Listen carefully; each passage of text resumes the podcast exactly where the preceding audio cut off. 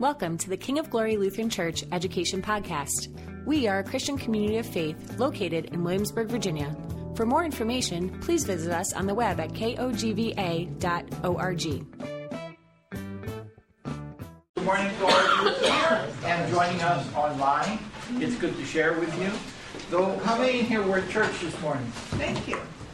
Good. Day is over. I finished my sermon and there is no more class. I think um, some of you, let's see, who was here last week? Yeah. Okay. For those of you that were here last week, and I know I gave you a lot of stuff last week, and we spent a long time on this. So I made you copies of all of it off my slide so you can kind of follow or try to follow what we talked about last week about Luther and the bondage of the will.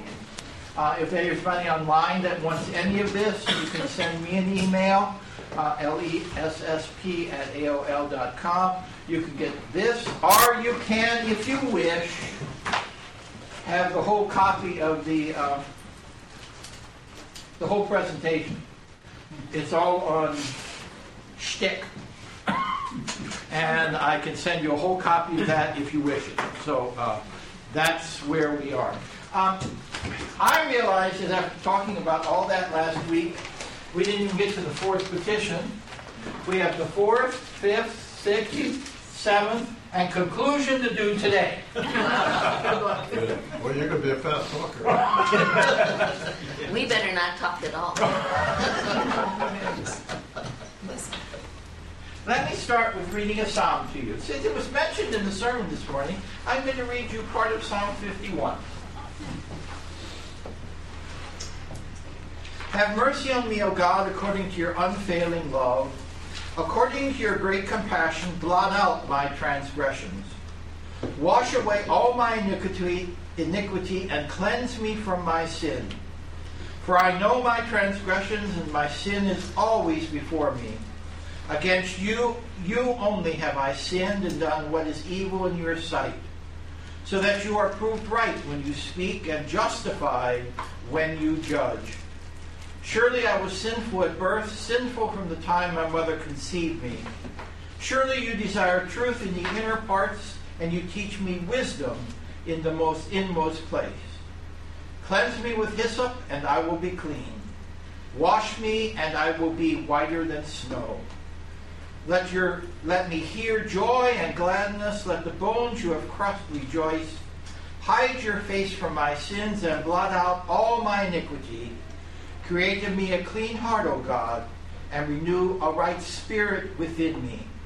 Do not cast me from your presence or take your Holy Spirit from me. Restore to me the joy of your salvation and grant me a willing spirit to sustain me.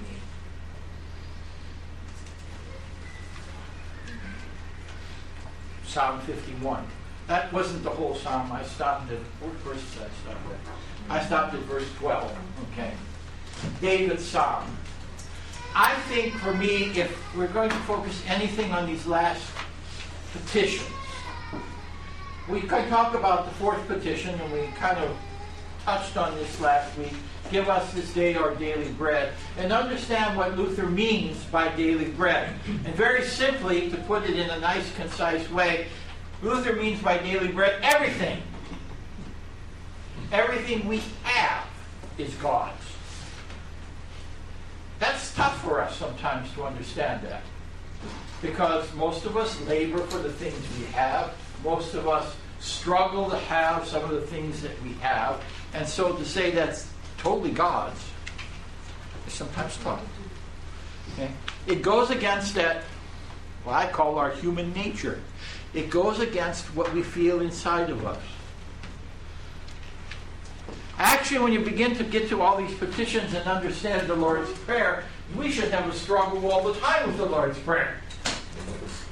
Everything that we say, everything that we believe in this prayer and understand it for ourselves goes against our nature. That's why I tried to say to you last week when I was talking about the bondage of the will and Luther's whole feeling on the bondage of the will and how important it was for him to understand totally what that grace meant. That Luther's basic premise, which is difficult for us because we live in a sophisticated world, we live with science and everything else that we have, we look at everything that we have accomplished as human beings to understand Luther's whole concept that we're totally nothing. That we can accomplish nothing without God. that is a real struggle. That is a real challenge. But for Luther, unless you understood that, unless he understands where he comes from from that, that's where, for Luther, then that G word, grace, becomes so important. Well, it becomes everything. Because we are placed ourselves into the grace of God. And that even for Luther, as I said last you last week and shared last week, that when it even gets to make, and I hate this word, but I will use it, when it even becomes to make a decision for the Lord, we don't do it. It's already God who is working within us to create that decision. You know, I've said to you, and you, this is going to be the third week I'm going to say it, and I will say it as much as I can in all my life. Every time I understand Luther's explanation to the third article, it summarizes for me everything that Luther wants us to understand about God's grace and will for our lives when he said, and again, I believe that I cannot, by my own reason nor strength, believe in Jesus Christ my Lord nor come to him. But the Holy Spirit has called me by the gospel, enlightened me with his gifts, sanctified, and keeps me in the one true faith. Even as he calls, gathers, enlightens the whole Christian church on earth. The Holy Spirit. And again, I repeat myself from last week we Lutherans have a problem with the Holy Spirit. We struggle with the Holy Spirit. We can talk about the Father. We don't have any problems with the Father. We can talk about the Son. We have no problems with the Son. And when it comes to that Spirit, it's a real struggle for us. And you know, I gave a story last week to you. As a child, I grew up and I ended up across the street one Friday night in a Pentecostal church, and I saw that Holy Spirit having them roll on the floor, and I didn't want anything more to do with the Holy Spirit. But that's key. And I think that's key for you to go into these rest of these petitions. It's key for us to understand the fourth petition. God certainly gives daily bread to everyone without our prayers, even to evil people. Oh. I'm not quite sure if we like that little part in there. God ought to be selective in who he gives daily bread to.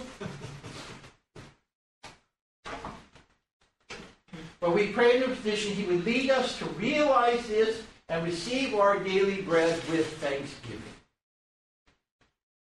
Again, when I go back to it and say to you, can we do that without understanding the Holy Spirit working in our life? What is our natural tendency?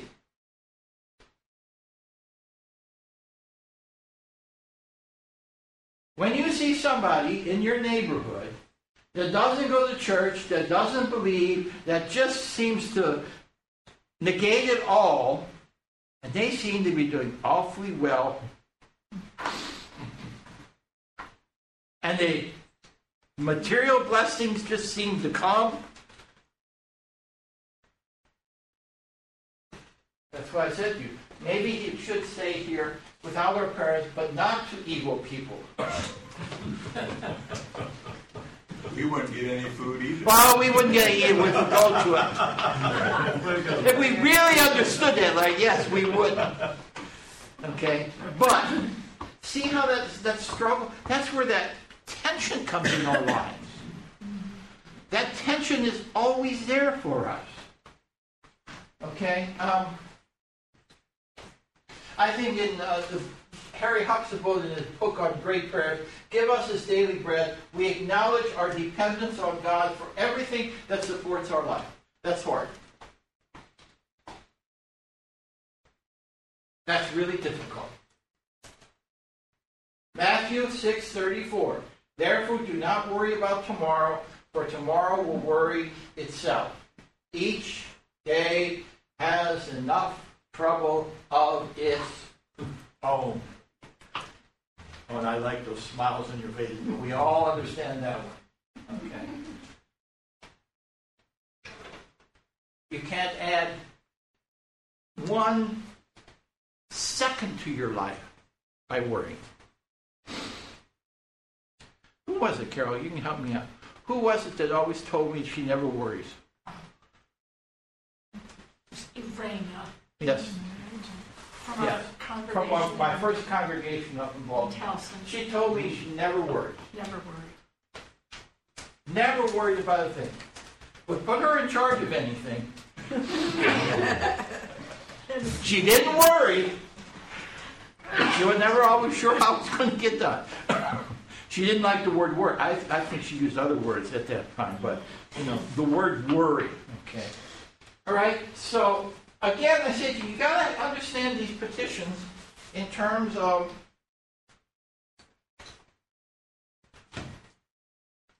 For when you mention in the large catechism Luther writes, for when you mention and pray for daily bread, you pray for everything that is necessary in order to have and enjoy daily bread, and on the other hand, against everything which interferes with it. I'm not sure if you ever thought about that. Not only are you praying for something, you're also asking that something wouldn't happen. You didn't even think about that sometimes. Okay? That's what Luther tries to say in this petition. This petition includes everything belongs to our entire life in the world because on account of alone we need daily bread. I'm not going to go through this whole thing. I, if you want a copy of this, I will give you all the copy of it. I want to get to the. I always thought this was a great comment. For when he withdraws his hand, nothing can prosper nor be maintained in the end. As it is, now I want you to remember when Luther wrote this, okay? When it was writing in the 1500s. Okay, I want you to read this and tell me, sometimes we think it's very contemporary. For when he withdraws his hand, nothing can prosper not to be maintained in the end, as indeed we see day, it, we daily see and experience. How much trouble there is now in the world only on account of bad coin, yeah, on account of daily oppression and the raising of prices in the common trade, bargaining and labor on the part of those who wantonly oppress the poor and deprive them of their daily bread. These things have changed much in the world. The names and faces change. Right out of the headlines. That's right. But uh, his, the comment in which is that opposite side, but let them take care that they do not lose the common intercourse and beware lest his petition in the Lord's Prayer be what? Against them. Give us this day our daily bread. Not only is it asking for the blessings and acknowledging the blessings, it also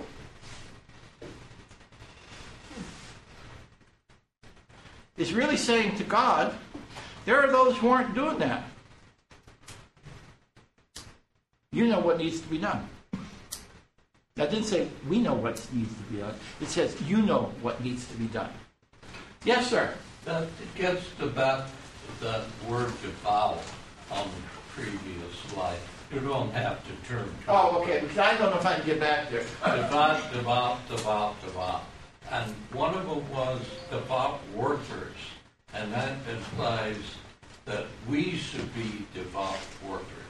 Or another way the word is said, when you do your work, do it as unto the Lord. If you build houses, build it as if it were for the Lord, for instance. I didn't hear that until after I retired, unfortunately. It is hard us. Well, that's why Luther, in some of his writings, reminds us that no matter what the job is we do, I don't care what it is, we should do it the best we can because as we do it the best we can, we, we're actually acknowledging this petition. Okay? It's a real struggle. And I said to you, it's a constant battle. It's a constant struggle. Keep this in mind because we get to this wonderful petition that comes next.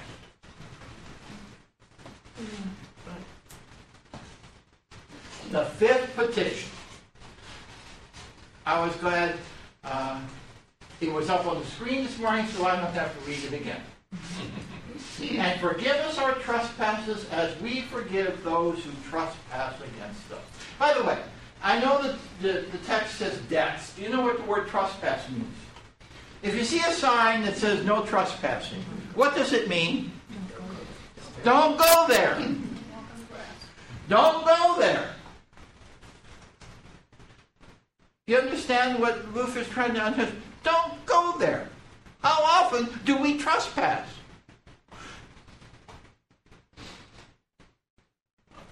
And whether you want to use the Ten Commandments, which is the ideal for us, how easy is it for us to trespass? And anyway, sometimes I think the sign "Don't trespass" is as tempting as the sign on the bench that says "Wet paint."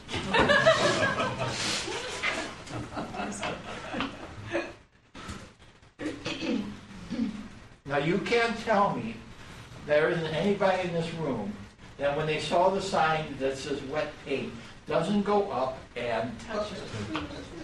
make sure, okay? And make sure. I like to see that sometimes with the word trespass. It says, don't trespass. Uh, Let's just push it a little bit, okay? Just a little bit. I think, again, See what Luther says, and you heard it in the sermon this morning, would not look at our sins what? Nor the, uh, or deny our prayer because of them.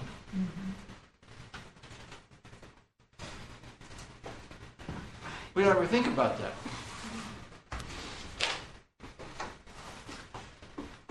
Okay, we are neither worthy of the things for which we pray, nor have we deserved them, but we ask that you would give us give them to all to all to us by there's that word grace.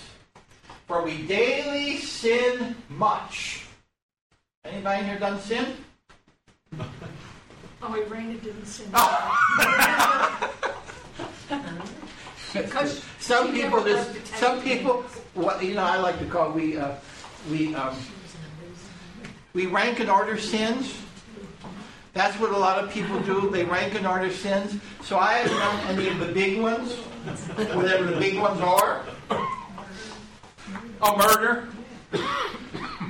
And all the rest of those things. You know, somebody used to say, I've never stolen. And then I've said to them, Have you always given all the time that you have to your job? Have you ever done something? Oh. Ever take a break too long? the concept. Yes, John. I always say, how much harm can one piece of fruit do? It's just a piece of fruit. How much harm can that do? When I worked for the government as a chaplain in the VA, one of the things they had the most difficulty have in the hospital that always seemed to disappear were these little black things that said U.S. government on them, called pens. and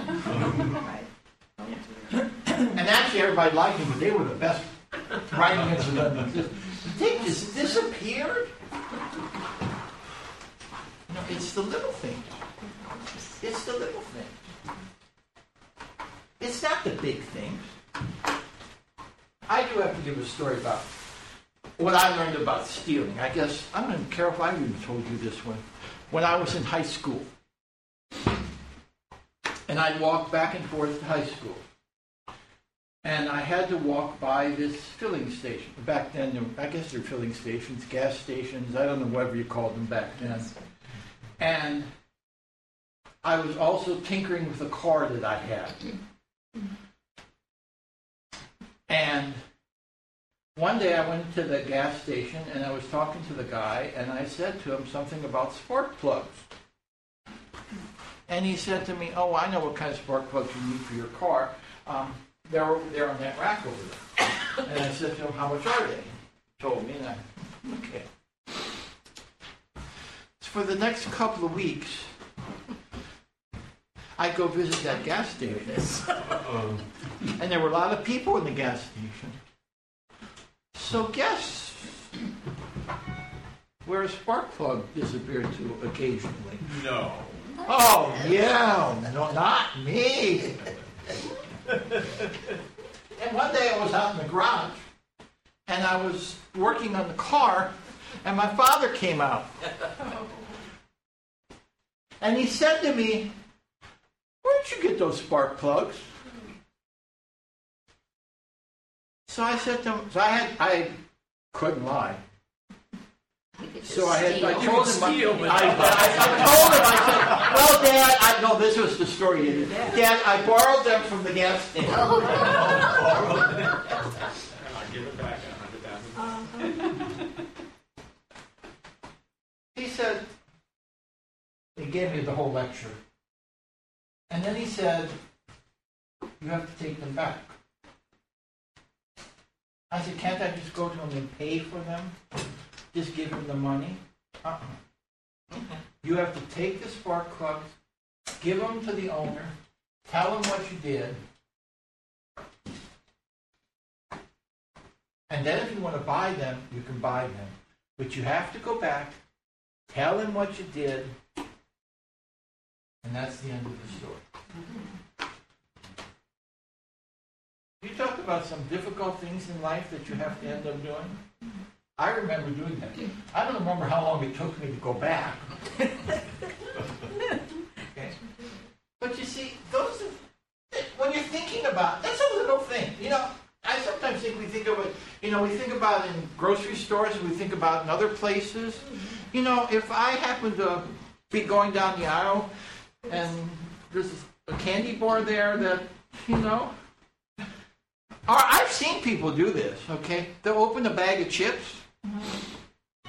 They'll eat the chips or half the bag of chips. They'll put the chips back on the on the shelf. Oh, no. Yeah, but and, and you know stores have to do what with them? You have to throw them away.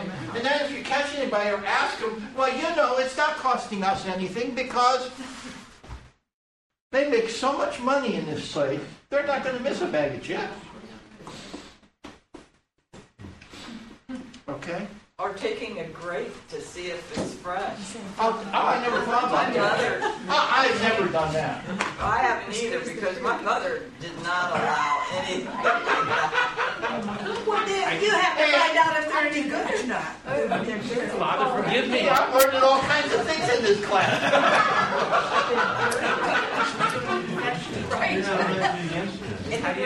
Well, but I buy the big. All right, all right, I'll get you back. Yes, ma'am. I have a real quick one. I was a lot younger than you were when I got, Wait a minute. I was a lot younger than you were. But um, I was in a little grocery store, country grocery store, and they had candy in barrels, you know, wrapped candy, and you could just, you bought it, but you, I thought I could just pick it up.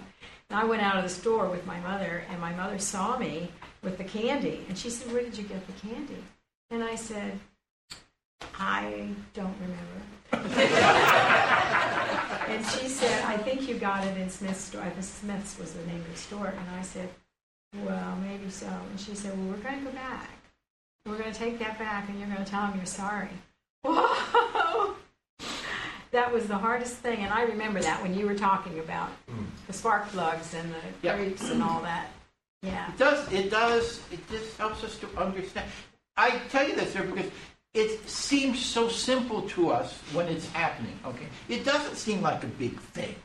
But you see, it's do not trespass. That's right. Yes, Larry? if you're not tithing, you're stealing from somebody ah. else too. Well, it depends, you know, how you look at giving. Are you looking at giving as something, are you give, are you looking at giving is giving back to God a portion of what He's given you? Or are you giving because I need to give a part of what I have? Okay. That goes back to the fourth petition again. Whose is it all? Whose prize are they? Now, whose is it? Whose is it? You know, the other one I used to kid about with that, when you, if you're just going to use the word giving or concept of tithing, is I, you know, everybody has a heart. They love the word tithing and gives ten percent. But psychologically, I want you to think about that. That means ten percent to God, and how much do you keep? Ninety percent. What's wrong with this picture? Just think about it.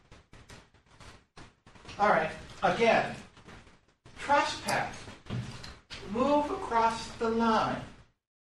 We all do it. We all. I, I, I won't put you all on the spot, but how many of you, when it says 35, drive exactly 35? Uh, not, not warm. Oh, you're at ten percent. What? Not, nothing. I can't pedal my bike. You're not great. Yeah. I have, that's another truthful one for me, since my confirmation class had given me the, the nickname called Pastor Faster. So you can all Pastor figure out that one. Faster.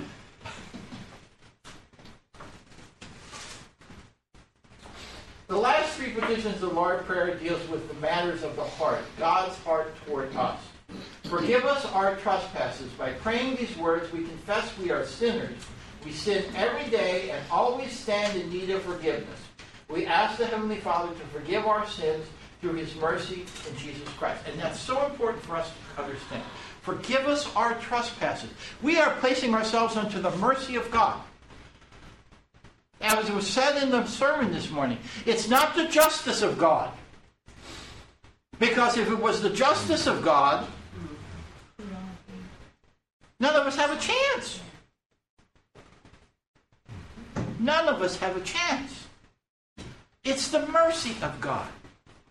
Forgive us our trespasses.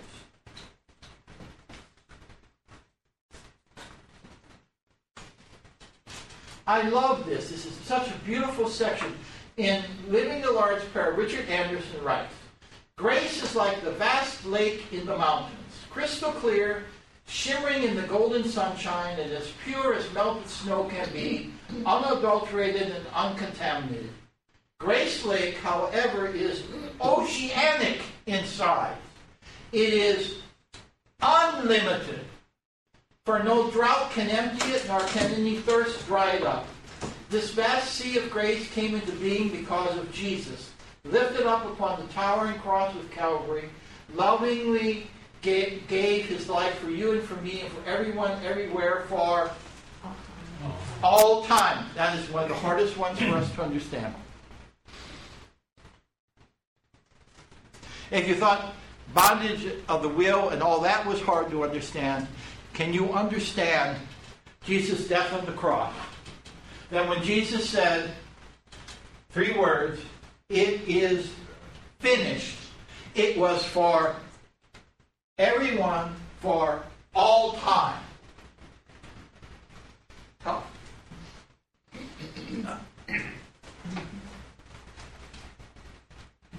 Is that petition conditional? I was going to get into that. Okay. Okay. I was going to, you're moving me right on. I knew I was going to have to get that. I was trying not to tackle that.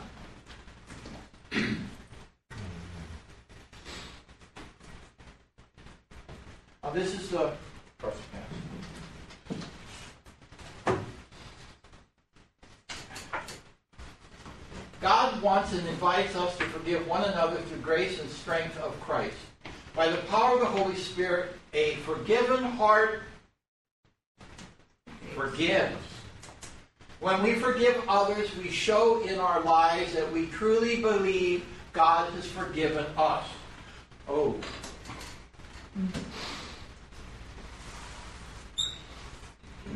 I don't look at it as conditional in terms of one is dependent upon the other in a this forgiveness depends on this forgiveness. I look at it as this forgiveness gives this forgiveness in that terms of conditional. Can God forgive my unforgiveness? Yes. hmm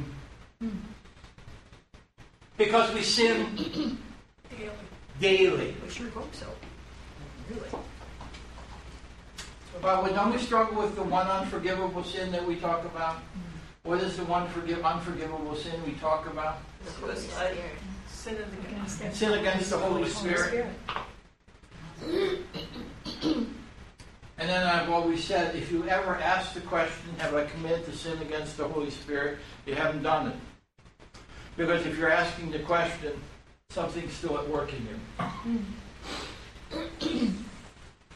Just as we daily sin against God, and yet He forgives everything through his, through grace, so we too must ever forgive our neighbor who does us injury, violence, and wrong, shows malice toward us, and so on.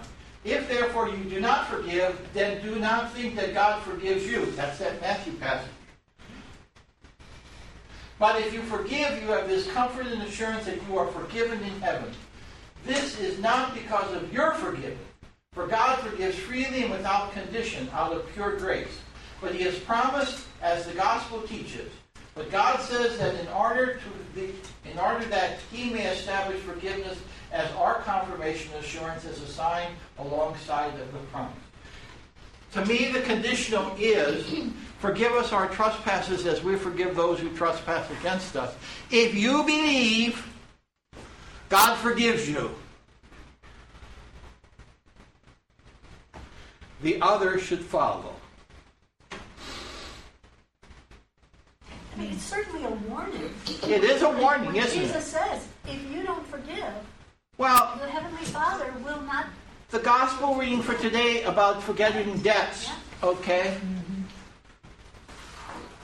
Mm-hmm. And sometimes I think we forget that. You know, don't look at the speck in your brother's eye if you look at the log in your own eye. You know, I am so good, but you, I just don't know about you, okay? I know God forgives me, but what you did to me, mm, questionable. But if I accept what God has forgiven me for, that ought for me to understand me to forgive you. And if you don't, No. What what could happen? Well, see, to me, what happens is I'm not, well, I'm not. See, I, my question is the other way around. My question is the other way around. If God, if I believe God does forgive me, and I know that forgiveness leads to me forgiving others, if I don't forgive others, do I really believe God has forgiven me?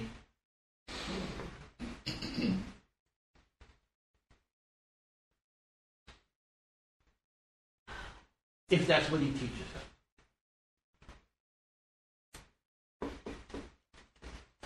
Yes, sir. Yeah, Corrie ten Boom tells the story uh, about how at one of her lectures, a, uh, person came up who turned out to be a prison guard during her time in one of the uh, camps, and how she remembered him as being so very cruel and uh, tough on her and her sister. And I'm not certain about the out- the result of the story now, but he had asked her specifically for forgiveness because his heart had changed now. And it seems to me that the the story was she could not forgive him. Maybe somebody else knows differently. I don't remember that part I of think the it took her time. It took time. I think the moment. That- then that's the struggle, okay? the It struggle. doesn't- It doesn't mean, it doesn't mean it's going to be instantaneous. The problem that she had was he didn't show any remorse. he in fact had abused her sister. Okay, it wasn't just that he was like hitting them or taking their food away. Okay, and he was expecting the forgiveness without any remorse on his own part, and that's why I was saying it was hard because he wasn't like David, and it's like, yeah, I am the man, and I should be. You should do this to me. He was just cheap grace, and that was where she hit the wall. Was that his attitude wasn't really.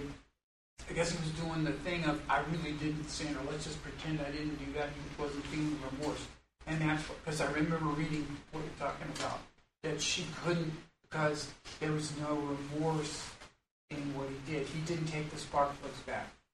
He just paid for it. Yeah. Well, this is a toughie. Well, I I always thought that, that this was um, a tough thing that God was telling us to do, kind of a test for us. Uh, can you forgive this person who did this terrible thing? Blah, blah, blah, blah. I've come to think that this telling us to forgive others is a gift that God is giving us because whether the person is remorseful or not, maybe the person has died. Um, if you don't forgive, you carry the burden of that anger and that bitterness, and you're the one who suffers um, probably much more. Take a look at um, that story that Peter is mentioning. Whether Corrie ten Boom forgave that guard or not probably wouldn't have made a hill of beans worth of difference to the guard. You know, he was going to go off and do his thing, and he would have not affected him. However, if she continued to carry that anger and lack of forgiveness, her life would be poisoned. And so I have come to think that that command of us to forgive is really a gift to us who were wronged. It's a freeing gift. Yeah. I mean, psychologists, we'll bring psychologists into this. Psychologists help, help us to understand is that when you don't forgive somebody, you give them the power. You have no power in and of yourself. Because if you're not forgiving them, they always that situation always seems to be there. Yes, Larry. This reminds me of something I heard about hate. And uh, it goes like something like this. The person who hates is like someone who drinks poison and expects the other person to die. That's true. Yeah. That's a very good one. Yeah. That's good. That's right. Okay. Well, like I said, and I, I, I'm glad you said that because it is. See, if we understand what God does for us, it frees us, doesn't it? Yeah. Hey, if you think about the story from this morning, the debtor, okay? Okay, the one, the one guy, and he's give, you know, and whatever numbers you want to use, you could use the numbers, but use the, most extreme number you can think of. The the owner forgives him hundred million dollars.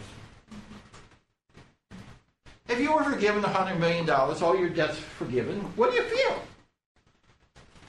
If somebody came to, what was it, up in Canada? Yeah. Where did I read up in Canada? Chase Bank up in Canada, who's leaving Canada, and so to clear out their books, they've wiped off every credit card debt that anybody in Canada owed to them. Mm-hmm. Yeah. Yeah. Just in Canada. No, just in Canada, not here. Okay. Okay, but when that when that when that's done, what does that do?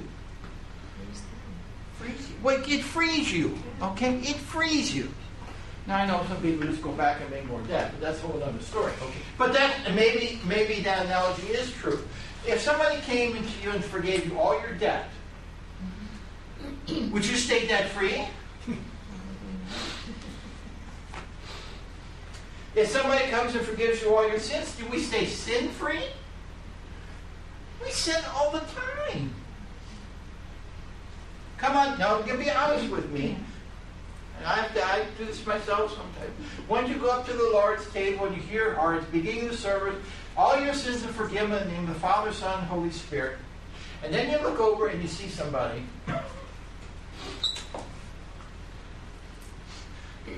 that cut you off in the parking lot. or something real insignificant. You understand what ha- how quickly we sin. How easy it is for us to sin. Yes, ma'am. I, I think that one of the things in that parable of the unforgiving servant that jumps out at me is that he's thrown into prison and tortured. And that's what happens if you don't forgive someone. Mm-hmm. You are imprisoned by it.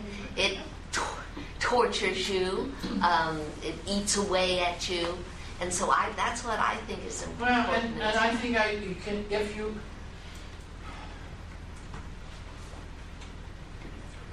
I've watched families go through that. I've watched families go through that. I've watched spouses go through that when they're divorces. Okay? And that kind of situation, you're right. It's destructive.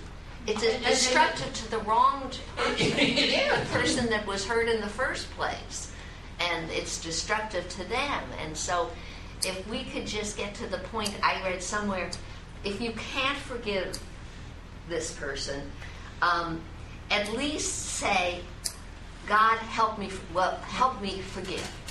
If that doesn't help, you say, "God, help me want to forgive. help me want to want to forgive."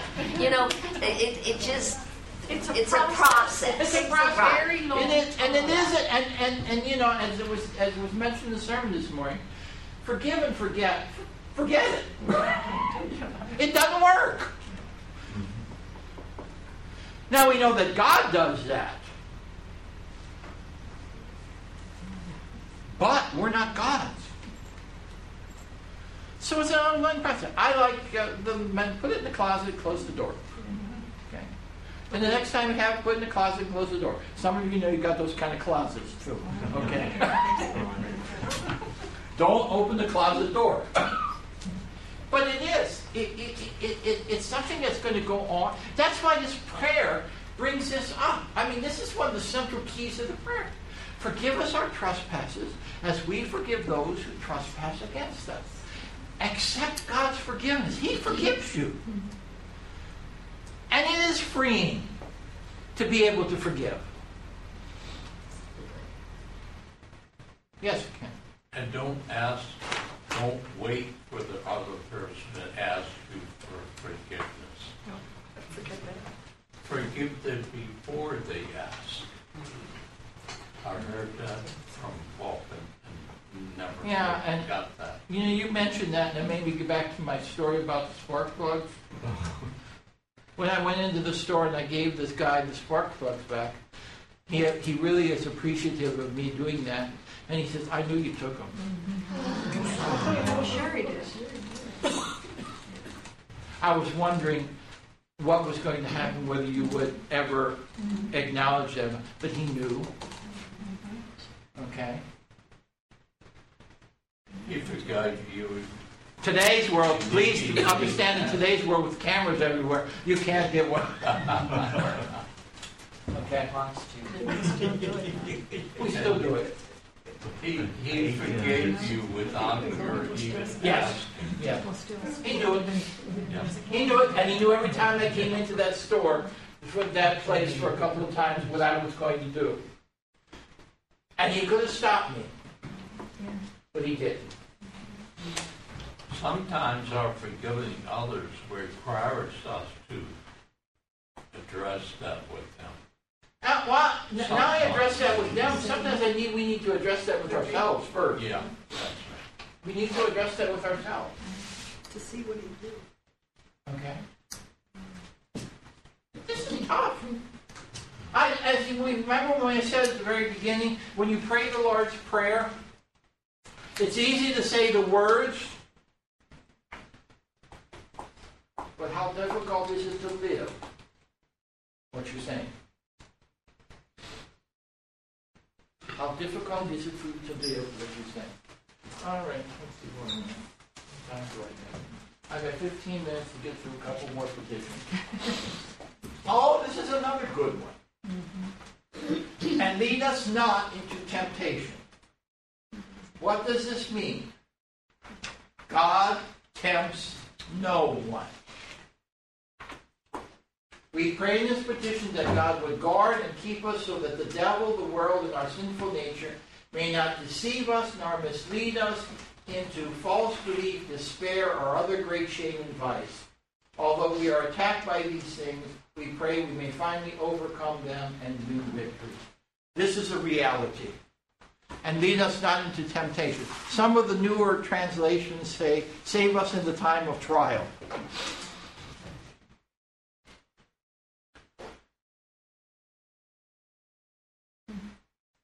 Save us from ourselves. Well, it could be save us from ourselves sometimes. Okay. But understand, this is an ongoing battle. I, don't I sometimes we think we forget that. That it's an ongoing battle every minute of our lives. And it's, you know, I know some people just get tired with Luther because he always talks about the devil, okay? The devil, the world, and our sinful nature. We battle with ourselves all the time. We struggle. Think about what we've been talking about. Think about the petitions we've already said. Save us in the time of trial. Give us the ability to overcome what we have to struggle with all the time. That means it's not done by our selves.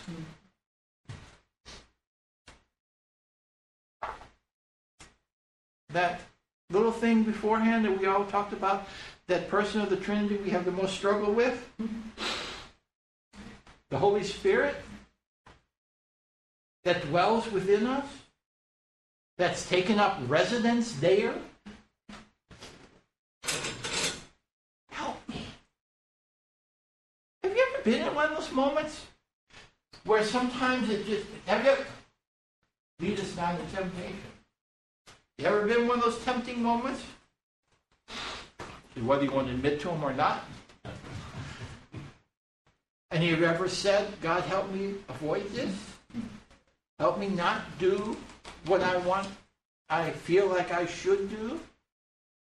And you have ever noticed what happens? My own experience is that's all you need to say. Because it changes your whole inner thought process. I want to be even with you for what you did. Let me see how it, oh God, it just, it changes, it changes what's happening up here. And lead us not into temptation. Save us in the time of trial. We are attacked by these things all the time.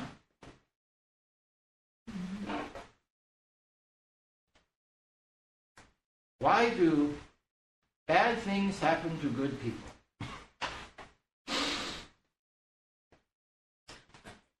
Yes, correct. think of, you know, Cain and Abel, and, and God saying to Cain, What are you so angry about?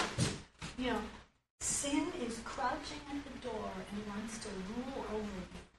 I mean, that's a that's the the devil image, but it's the it came out of his anger, his jealousy of his of his brother's offering that God. You know, but that idea that he was angry about something, and God said, "Hey, can't you see? That's that's sin wanting to rule over you." What happens when you say something in anger?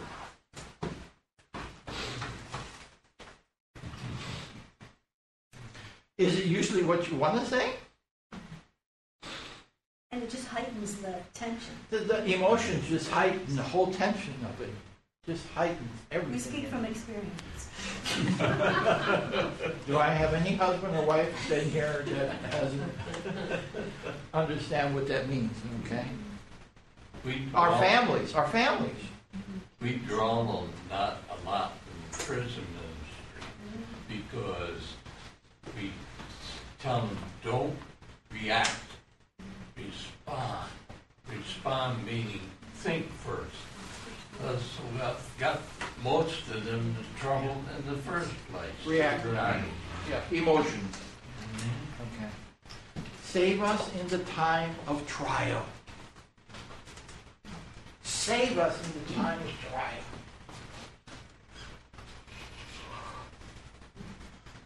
This then is what leads us not into temptation means.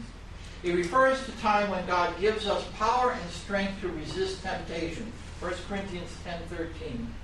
However, the temptation is not taken away or removed. While we live in the flesh, we have the devil around us. No one can escape his temptation and lures. It can only mean that we must endure trials, indeed be engulfed in them. But we say this, this prayer so that we might not fall and be drowned in them. In Christ, God's people stand firm in faith together. Notice Luther's being realistic here.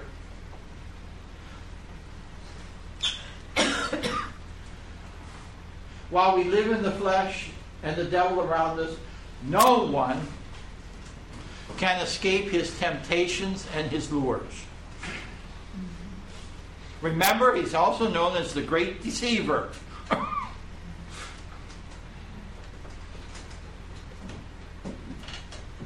Lead us not into temptation. then let's go on.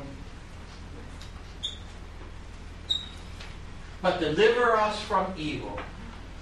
What does this mean? We pray in this petition in summary that our Father in heaven would rescue us from every evil of body and soul, possessions and reputation, and finally, when our last hour comes, give us a blessed end and graciously take us from this valley of sorrow to himself in heaven. Help me get through it. Help me get through it. Therefore, we finally sum it all up and say, Dear Father, pray, help that we be rid of all these calamities. But there is nevertheless also included whatever evil may happen to us under the devil's kingdom poverty, shame, death, and in short, all agonizing misery and heartache, which there is such an unnumbered multitude on earth. For since the devil is not only a liar, but also a murderer, he constantly seeks our life and wrecks his anger wherever he can afflict our bodies with misfortune and harm. Hence it comes that he often breaks men's necks or drives, drives them to insanity, drowns them, incites them to many to commit suicide and to many other terrible calamities. Therefore, there is nothing for us to do upon earth but to pray against this arch enemy without ceasing.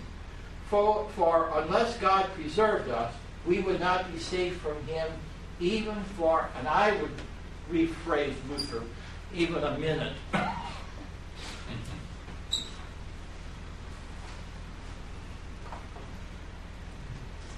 Save us in the time of trial. Now, some of this, if some of you have a little hard time with Luther in certain parts of this, remember where Luther's coming from and when Luther wrote this. Yeah. Okay? I read it and I put this down and I thought, oh, somebody's going to give a little Luther. But remember what Luther's talking about here. Luther's not talking about psychology.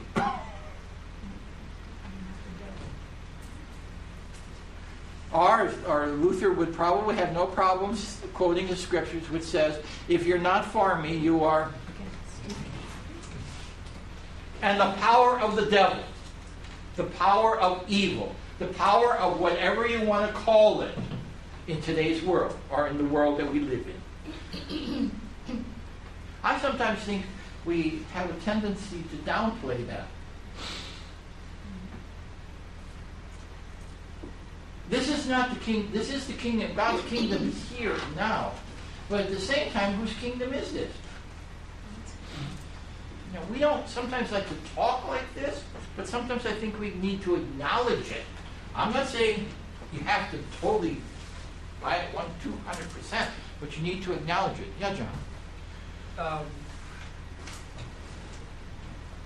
I'm getting this from C.S. Lewis. If you are Satan, then you want one of two things. Either you want people to be afraid of you so that they're so afraid of you they, they don't look at Jesus, or you want them to think you're not there.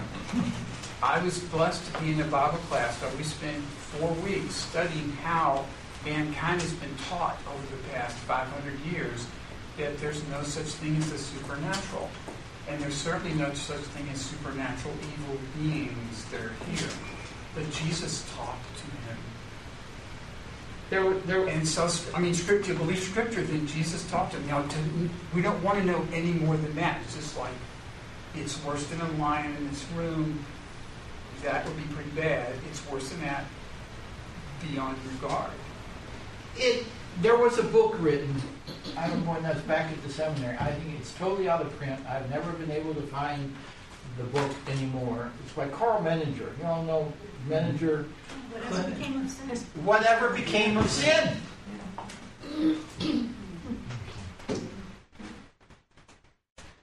It really is the greatest deception of all. If there is no sin, there is no need for A savior. a Savior. And how many churches have fallen into that by saying, well, it was a shortcoming, uh, or uh, it was a mistake. No, it was sin. Well, yeah, I I agree with you on that a, what does the word sin mean? In its pure definition. Miss the mark. Miss the mark. If you're shooting for a target, if you're looking at it, you miss the mark, okay? You miss the mark. And and I always used to, you know, my great Sunday school teacher, can't remember her name, but she was a great Sunday school teacher who always reminded me what's the wor- letter in the middle of sin. It's the only thing I remember from her, but that was good. yes, Claire. It's good to bring up Menninger because a highly regarded psychologist, Yes. psychiatrist, psychologist, whatever it was, but he put it back really on the church, saying if it, I mean, he, he gives the answer in terms of the church that if we say there's no sin, we don't give the opportunity for that freeing up of forgiveness. If we and say- that that's what the church offers is forgiveness in Christ. If we say we do not sin, we deceive ourselves, and the truth is not in us. I have a little bit of a, a struggle understanding. I, it seems to me that Luther is maybe using trial and temptation almost interchangeably, and I think they're different. Um, when he says, "Whatever may hap- evil may happen to us under the devil's kingdom, poverty, shame, death, and in short, all the agonizing min- misery and heartache." Um, I don't think that's temptation. It may be the devil's kingdom because we're here on earth, but um, that to me that's not temptation where you're where you are tempted to do something evil. This is just part of life that and a trial, and I think God sometimes does allow us to face trials. He may not allow us to go into temptation, but doesn't he talk about the fire refining gold and um, you know so i just think there's a difference between a trial which everybody has whether you've done anything to deserve it or not just by virtue of being a human being you're going to have trials in your life but temptation seems different to me that that that's something that you have some control over um, you don't have to give in to temptation. Where maybe trials, you it's just you lose your job.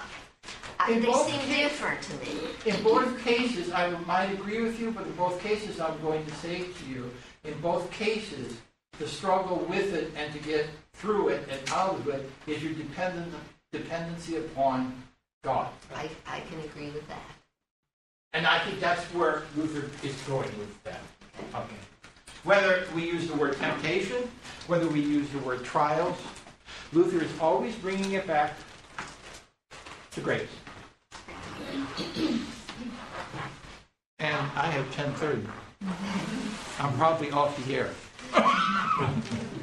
I want to thank you all. I, have, I could have another week, but I don't have another week. Um, it's been special. Uh, the only thing I had to get used to was getting up early in the morning to go to 8 o'clock church. Howard, you, you can have your puke spot back again.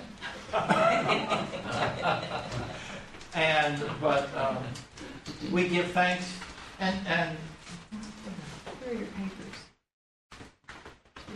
one of the things you probably, and I'm going to give you the end of this, is the Lord's Prayer does not end with thine is the kingdom, the power, and the glory forever and ever. Okay? It ends with amen, and that's it. Okay? This was added on. Those of you that have ever gone to some other traditions, especially if you go into a Roman Catholic church, you're going right along and everybody else has stopped. okay? All right? Um, the words are not in Luther's small catechism. Remember, it just ends with Amen. So be it. And every time we pray this prayer and we say that, Amen, so be it, think of what we are saying. Not only for the positive sides of this prayer, but what also we're asking in this prayer to happen in the world and in our lives. And with that, let's close with the Lord's Prayer. Our Father, who art in heaven, hallowed be thy name. Thy kingdom come, thy will be done, on earth as it is in heaven. Give us this day our daily bread, and forgive us our trespasses, as we forgive those who trespass against us. And lead us not into temptation, but deliver us from evil. For thine is the kingdom, and the power, and the glory, forever and ever. Amen. And again, my final word to you is when you can't figure out what to pray, how to pray, or whatever else, you've got the prayer that says it all. Thank you all. Thank you for listening to the King of Glory Church Education Podcast. Our mission is to connect to God and His people, grow in faith and love, and live through service and sharing. Visit us on the web at kogva.org.